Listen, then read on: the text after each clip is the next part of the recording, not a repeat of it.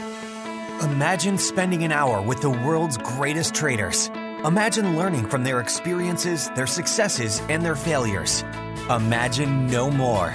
Welcome to Top Traders Roundtable, the place where you can learn from the best hedge fund managers and investors in the world so you can take your manager due diligence or investment career to the next level. Before we begin today's conversation, remember to keep two things in mind. All the discussion that we'll have about investment performance is about the past and past performance does not guarantee or even infer anything about future performance. Also, understand that there's a significant risk of financial loss with all investment strategies, and you need to request and understand the specific risks from the investment manager about their products before you make investment decisions. Now, here's your host, veteran hedge fund manager Niels Kaastrup Larsen. Welcome back to another edition of Top Traders Roundtable, a podcast series on managed futures. My name is Niels Kaastrup Larsen. I'm delighted to welcome you to today's conversation with industry leaders and pioneers in managed futures brought to you by the world's leading futures exchange, CME Group.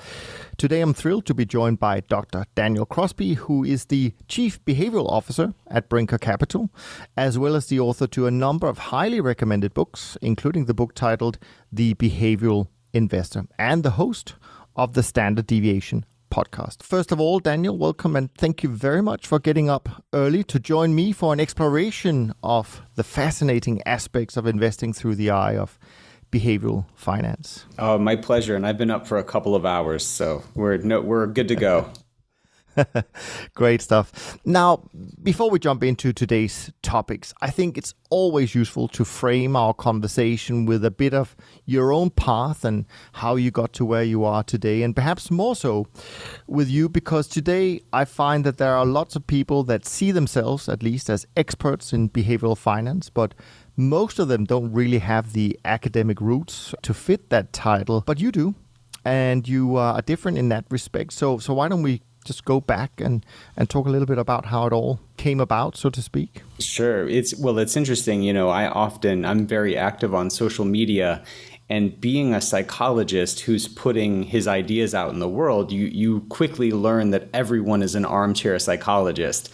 And sometimes I wish I were a physicist or something else that, that felt maybe a little bit more unattainable and maybe people wouldn't have quite so many ideas. But yes, I am a, a little bit rare in our industry. I'm a clinical psychologist by education. So my, my PhD is in clinical psychology. I went to school to become a, a therapist and about uh, 75% of my way through graduate school, I was just kind of burnt out. I enjoyed thinking deeply about why people did the things that they did, but knew that I didn't want to be seeing patients in a medical setting 40 hours a week.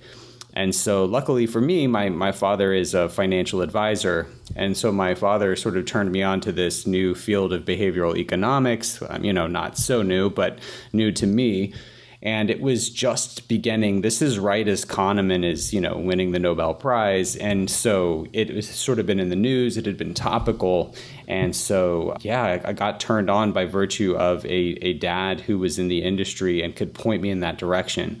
And so, as soon as I started to learn about behavioral economics and behavioral finance, I knew I was home.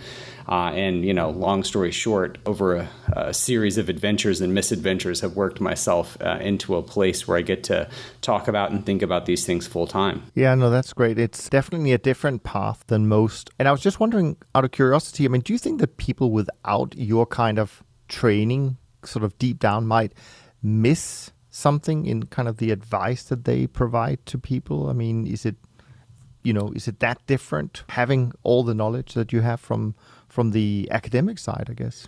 Well, I would say that knowledge is the, the least important part of it all. You know, I mean, I'm sure we'll discuss today that knowledge does very little to change human behavior. You know, one of my mm-hmm. favorite examples is that in the early 90s here in the US, uh, we started labeling our food. You know, you see how much fat and sodium and calories and all that's in, in your food. And, and since that time, the U.S. population is twice as fat and you know three times as morbidly obese. And so, just knowledge by itself does very little. But for me, having spent thousands of hours sitting across from from people who are having the worst day of their life, you know training in empathy and training in, in connecting with people is is immensely valuable when giving advice uh, knowledge is unfortunately not not all that valuable no, no, that, that's true. I mean, I guess a lot of the people who who do the uh, advice giving, so to speak, uh, in today's world, I mean, they've read other books, you know, modern portfolio theory and, and the likes, and, and whatever you're given, you know, uh, when you take your degree in, in finance. But I, I, just wonder if maybe today they're not really sort of adequately e- equipped. If if you don't understand the kind of the overriding rule book of, of investing, meaning you know humanity and, and how we how we behave. I mean, so to me at least, it seems like it's just a, an area that should have a much higher place in you know in a, in our industry, so to speak.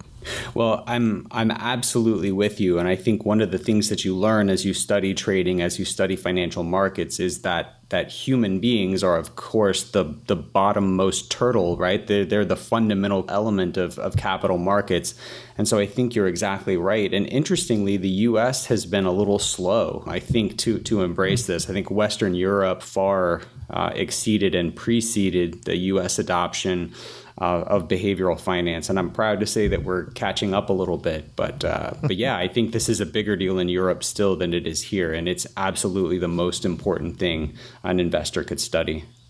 Sure, sure. I want to start in an unusual place, I think, at first glance, Daniel, namely with guinea worms because in, in my view and, and having listened to the things you've done uh, it ties in perfectly to our conversation today about kind of investing human behavior and what good investing behavior looks like. So i'm sure you know where i'm going with this so maybe you can uh, take the lead on on this one I do. So this is a story I started out my my previous book, The Laws of Wealth, with, and it's it's one that tends to stick with people because it's a little bit stomach turning. But uh, there is a good point. I didn't just in- include it to be gross.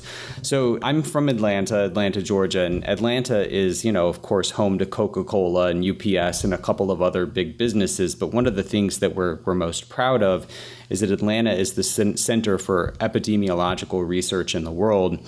And so I, I relate the story of the Carter Center, which is the philanthropic legacy of President Jimmy Carter. It's his philanthropic sort of arm. And what they did was for the first time in human history, they eradicated a disease for which there is still no cure. So it even it almost sounds nonsensical when you say it. You know, they they eradicated a disease that there's no cure for. It has never happened before. There's no pill, there's no potion that will get rid of guinea worms, which at the time were impacting millions and millions of people in in Africa and just totally decimating economies.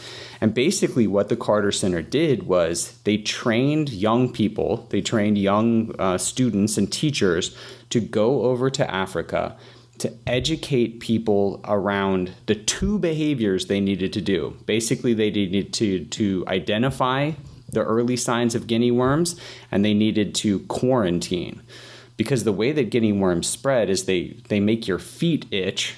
Sorry, we'll get a little gross here. They make your feet itch, and so people would run down to the communal watering hole and submerge their feet in the village water supply to try and get some relief from this itching. And of course, then the worms get into the water supply and the whole thing goes and goes. So they identified two behaviors identification and quarantine. And they found that if they did these things, they could eradicate the disease. So simply by following two rules, they eradicated this disease that was you know crippling a number of West African nations. And so the parallel that I draw to investors is if we can just follow a couple of simple rules, right? If we can just follow a couple of simple rules, we can overcome the behavioral cancers, right? The behavioral errors, which are the plague of so many investors. Uh, because, you know, sad to say, there's no pill coming, there's no potion coming that's going to make us, you know, rational or make us make good decisions. So we have to just follow these rules.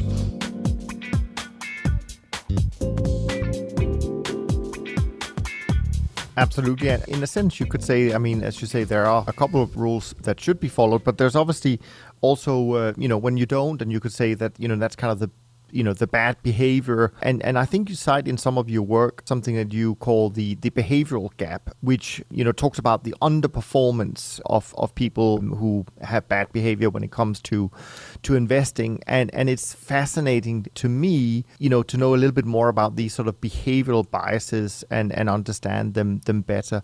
So just out of curiosity, I mean, tell us about so this massive challenge we, as from a sort of like big picture point of view, that we as investors have and, and how we can kind of overcome the the overall problem of investing and and you know with the bad behavior we we often see. Yeah so you know going kind of 30,000 feet here i like to say that you know god or nature could not have designed a worse investor than than you or i. Like every you know every single way that we have evolved we have evolved for for immediacy uh, we've evolved for certainty, we've evolved for action, uh, and success in financial markets takes dealing with uncertainty, it takes restraint, it takes patience, it takes not listening to your gut. You know, our gut was our original risk tolerance system, sort of our, you know, our gauge of how we ought or ought not to behave. Uh, and you know, I've made the point. I hope rather convincingly in my in my latest book that listening to your gut is a, a, a profoundly bad idea. So, I think the first thing that we need is just a recognition and awareness of just how ill equipped we are for this. Because I think a lot of people who have had success in other avenues, right, in other places in life, they go, oh, well, I've been a successful business person or I'm a successful parent or, you know, whatever it is.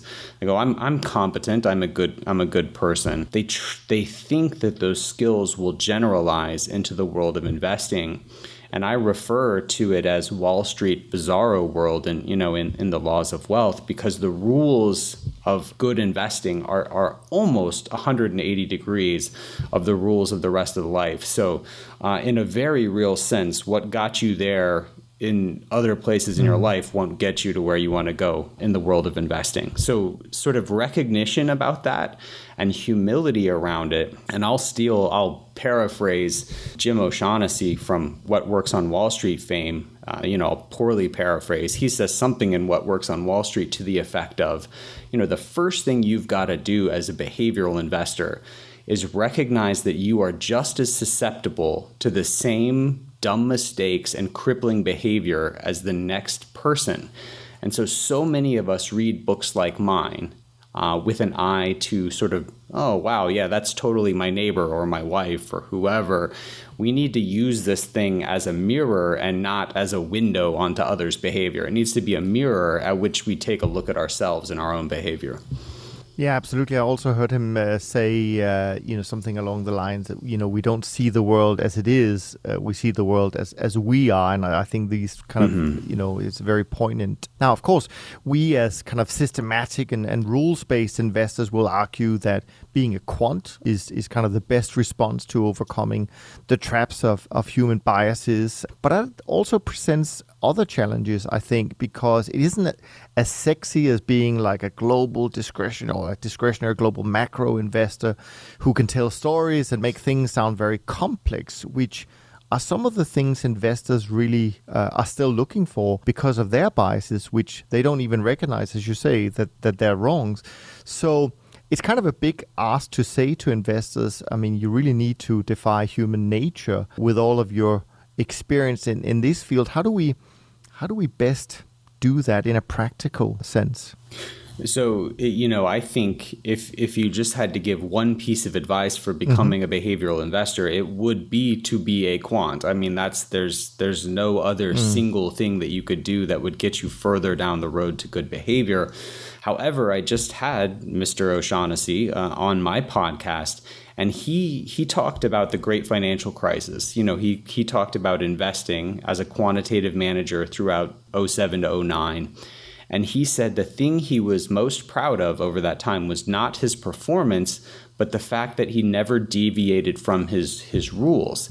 And he mm. said in his conversations with other ostensibly quantitative managers, more than 60% of them, so like two thirds of the quantitative managers that he talked to, broke their own rules, right?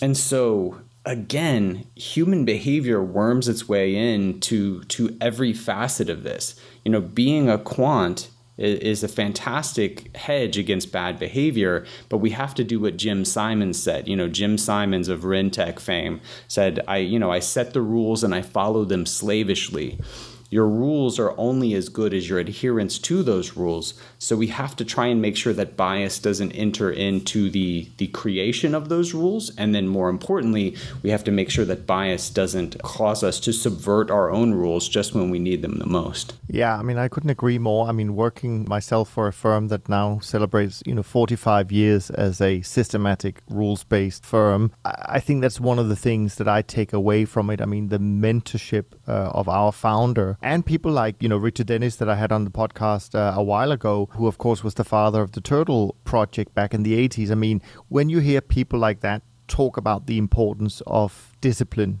you know, it it just sits really well with you. But it also means that if you don't have mentors or people to aspire to who can give you that belief and confidence in these rules, it's really hard, as you say, not to be falling uh, into some of these traps you know, it, it makes the case, you know, if you think about how to, at the risk of being dramatic here, you know, you think about how mm-hmm. you launch a, a nuclear weapon or something mm-hmm. like that. You have to have multiple parties sort of with their finger on the trigger, multiple points of consent to take a drastic step like that because we know we don't want to vest that power uh, unilaterally in one in one single person.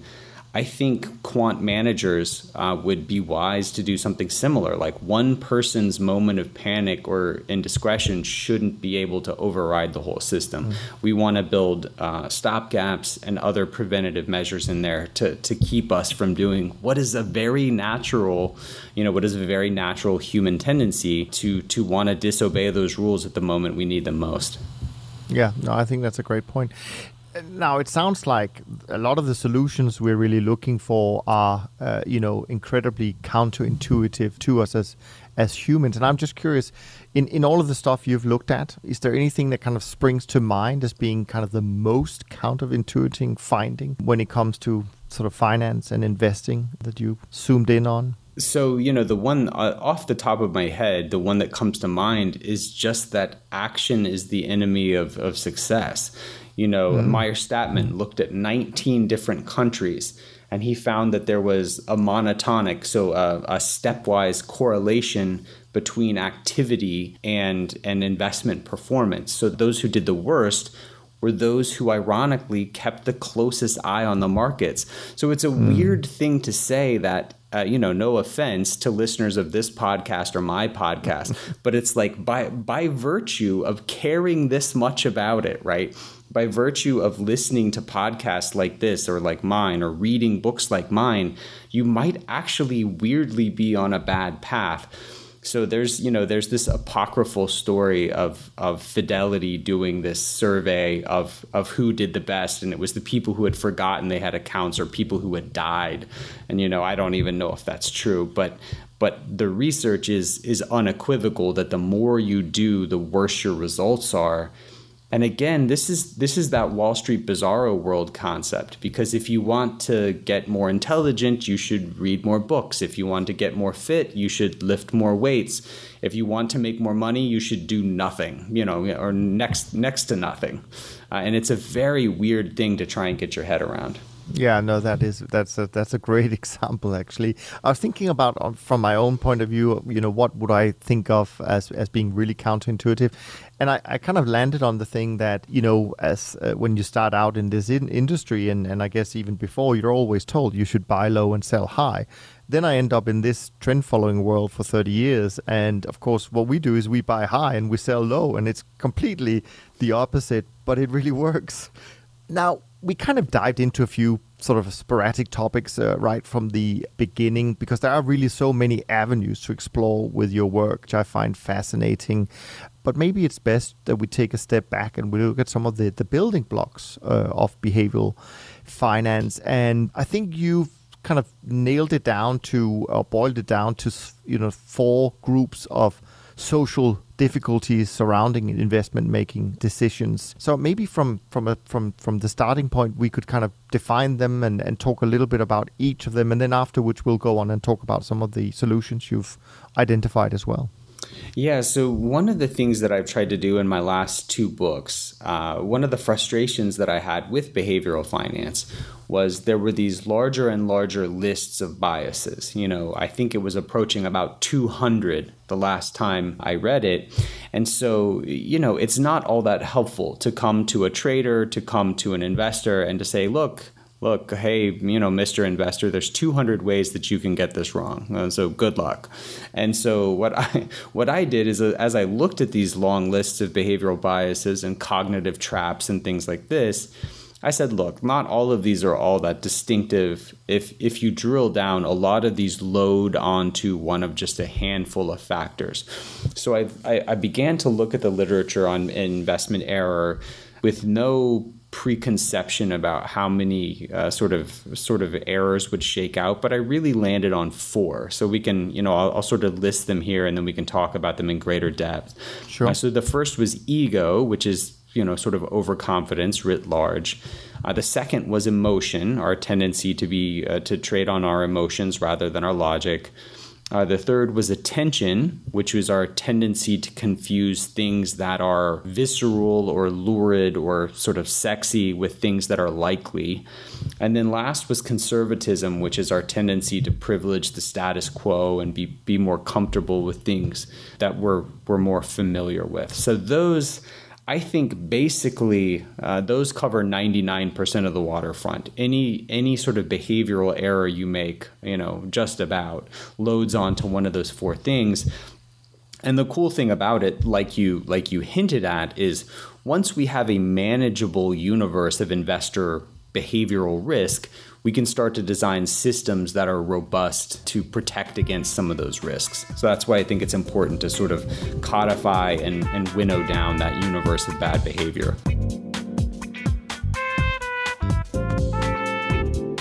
I'd love to dive into to ego to to begin with. Let me read a quote from your latest book, which I find uh, really fascinating, and maybe you can talk to that a little bit more. Goes like this If this time is different, is the most expensive phrase in investing. I would like to nominate I don't know as the most overlooked phrase in investing, with I was wrong as a close second.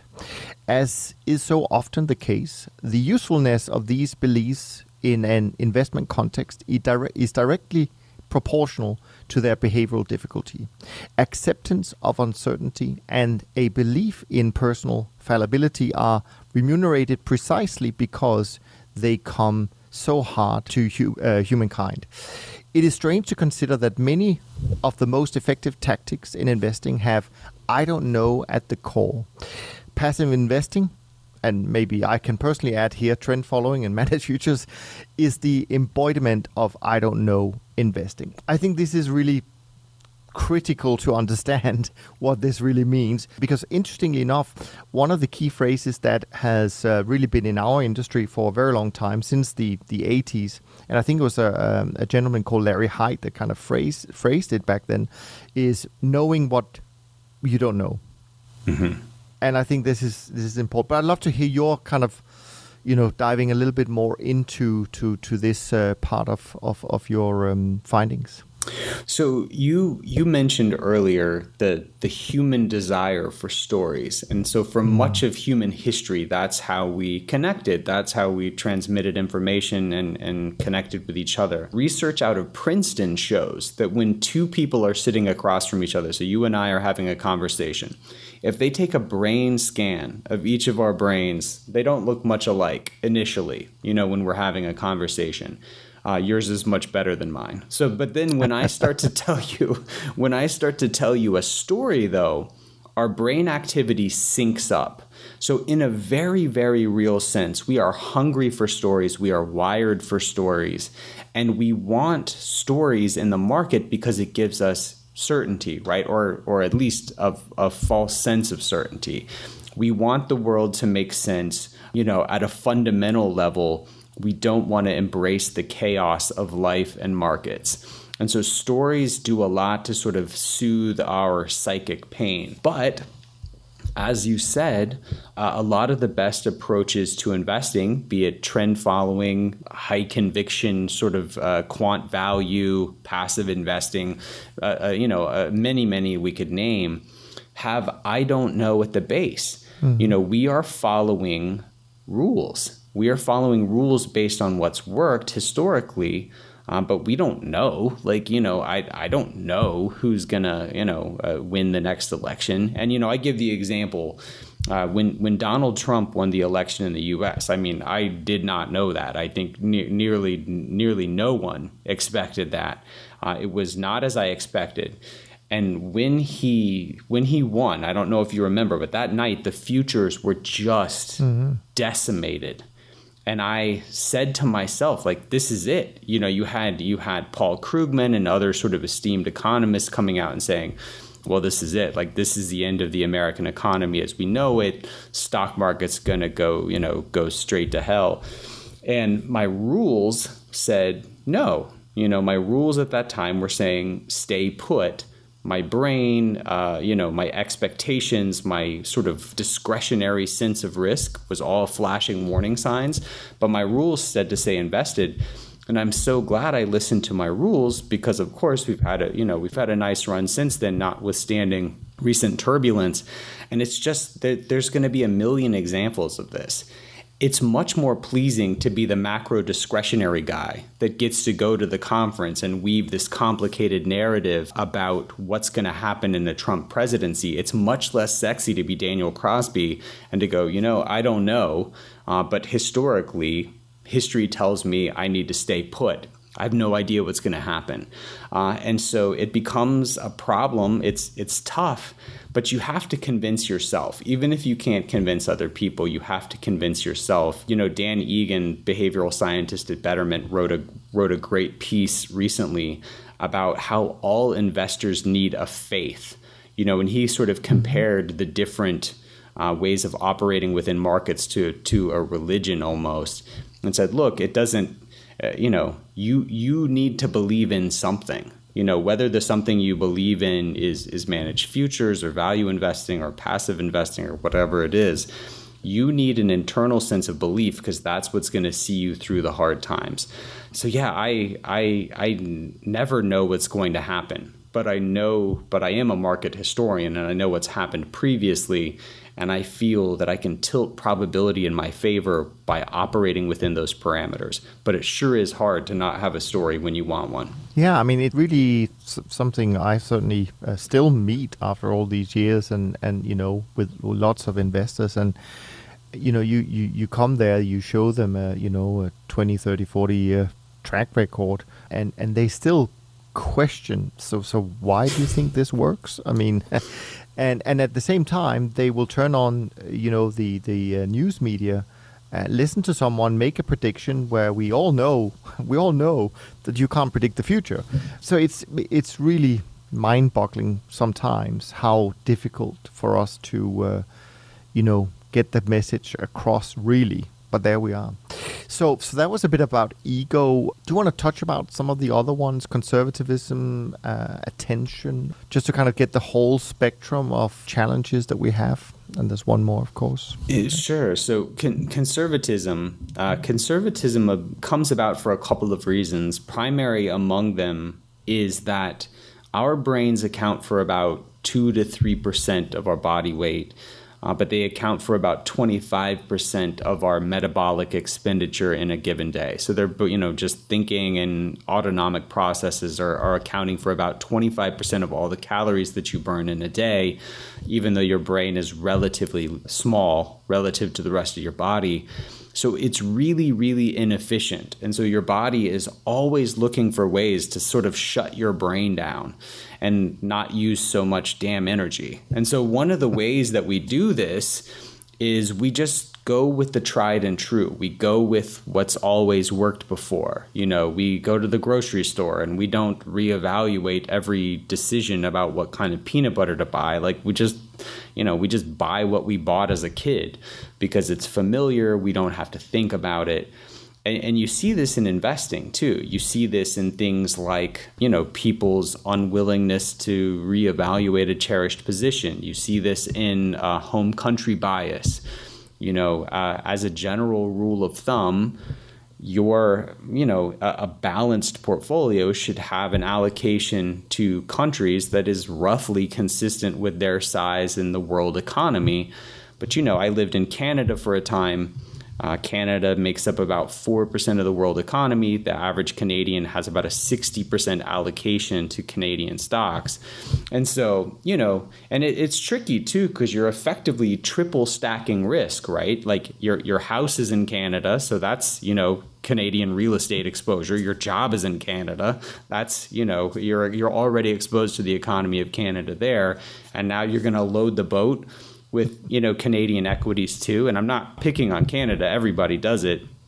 It's just a bigger, it's a bigger or smaller problem relative to how large your your, your country is, and so uh, yeah, it's it's this problem that we just settle for what we we know. And you know, living here in Atlanta, we've got you know Coke and and UPS and Aflac and a couple of other Fortune 500 companies and I'll meet people who have 80% of their net worth in, in a single company. And you'll go, mm-hmm. you know, what are you doing? You know, think about Enron, think about GE.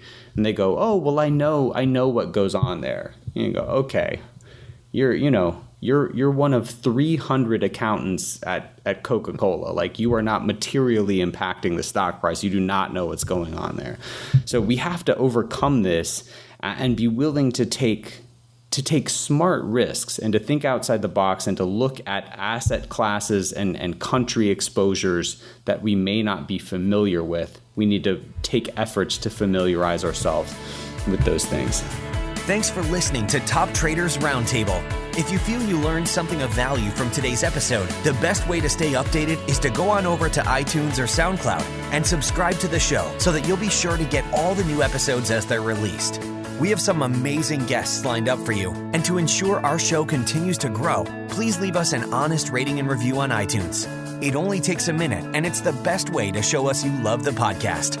We'll see you on the next episode of Top Traders Roundtable.